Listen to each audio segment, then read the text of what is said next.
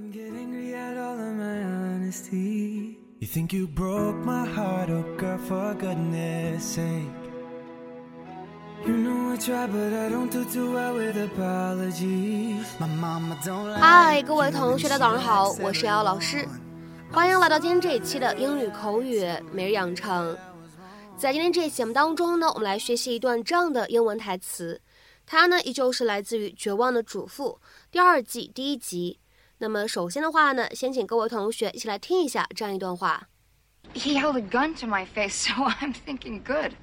He held a gun to my face, so I'm thinking, good. 他当时拿着枪指指我的脸，哎，所以我觉得让他去坐牢挺好的。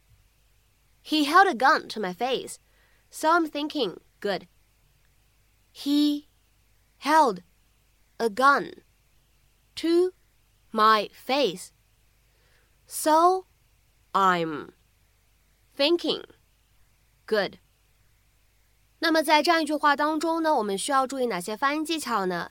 其实呢，只有一处非常的简单，在整句话的一开头，当 held 和 a 放在一起的时候呢，咱们自然的连读一下，就可以变成 held held held。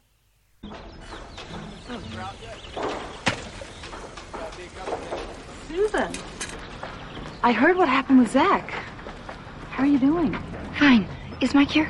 Inside. Oh, jeez, you must have been terrified. I mean, you put poor Felicia in the hospital. Did he pistol whip you? No. Oh, come on. You can tell me. Did he slap you around? No. Well, don't get me wrong. I'm, I'm thrilled that you're okay. It's just that when someone holds someone else hostage, they usually rough them up a little. It wasn't like that. Oh. Not even a little kicking? Edie. Someone to see you. Well, hey, how's it going? Good. So there's a rumor going around that you don't want to press charges against Zach. Is that true? Yeah. Wow. Um, I I find that confusing. Look, we make a big deal out of this. He could end up going to prison. He held a gun to my face, so I'm thinking good. I've been to prison. He couldn't handle it. Who cares? I care.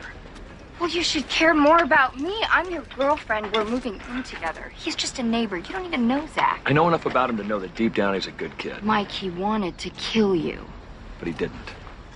You never asked me why Zach wanted to shoot you. Aren't you curious? Does it matter? Zach said you kidnapped his father so you could kill him. I didn't kill Paul Young. I didn't think you did. Now tell me why Zach does.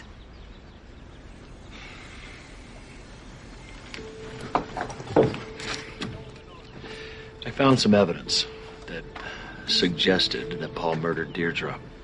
Sixteen years ago, Deirdre had a baby, and Paul and Mary Alice Young kidnapped him and raised him as their own. Deirdre tracked him down here to Wisteria Lane and demanded her baby back. So Paul killed her? Actually, it was Mary Alice. Oh my god. Mike? I answered your phone. It's the police. Yeah, Delfino. You did. Okay, I, I can be there in 20 minutes. Zach's dead. You want me to come identify the body?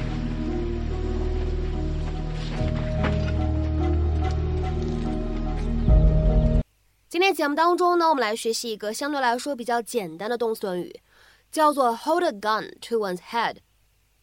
hold a gun to one's head。当然了，这个动词短语当中末尾的这样一个名词 head 头，你呢也可以换成另外一个名词 face 表示脸。而且呢，其实这个动词短语当中的动词呢，你也可以变，不光可以用 hold，你呢也可以换成 put 也是可以的。那么此时呢，我们可以得到这样一个短语。叫做 put a gun to one's head。put a gun to one's head。那么其实刚才我们提及到的这三个动词短语呢，意思都是一样的。哪三个动词短语呢？hold a gun to one's head，hold a gun to one's face，还有一个 put a gun to one's head。那么这样的一些短语呢，它们的意思都表示用一把枪指着一个人的头或者脸啊，这样的意思。 当然了，在我们的具体口语运用的场合当中呢，这样一些短语呢，它们也可以引申成为其他的意思，可以用来表示强迫某个人做某一件事情，或者说呢，对某个人施加压力让他做某件事情，或者通过威胁的方式让某个人做某件事情。To force somebody to do something that they do not want to do by making threats。比如说，下面呢，我们来看一下这样的几个例子。第一个，You don't have to move if you want to. No one's holding a gun to your head. 如果你不想搬家，就别搬，又没有人拿枪指着你的头。You don't have to move if you don't want to.